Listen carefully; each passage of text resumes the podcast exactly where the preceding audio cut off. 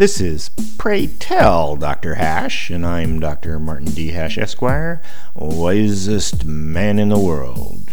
Because the competition just ain't that tough. And these are things I wish someone had told me. Today's topic Two party system. America initiated the modern nation democracy business and its founders warned against and disdained political parties.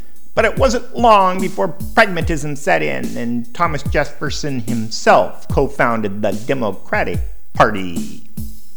Because America was first, and because there was no thought nor experience of political parties, the natural course of events was a winner takes all default two party system.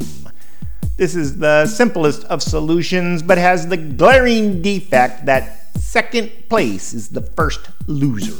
And so nobody but the people in power get much of a say. For a country founded on representation, we sure didn't end up with much.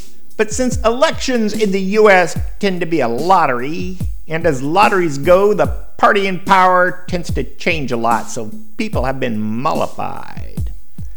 Because of our lame two party system, strange bedfellows are forced upon us, since every person must be wedged into one of the two parties, whether their ideas coincide or not. The parties can't even be divided liberal versus conservative because they have changed over time. 150 years ago, Democrats used to be the conservatives and Teddy Roosevelt, a Republican, was a raging liberal. It's virtually impossible to be elected without a D or R next to your name. So independents declare they are in one of the two parties. However, the party power structure does not support them. No money, no help, no organization, and tries to defeat them with a party stalwart in the primary.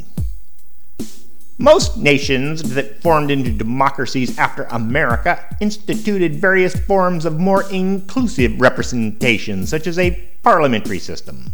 But the US has the advantage of being the only liberty nation, so people are less affected by the decisions of a handful of elites at the top than socialist leaning nations experience.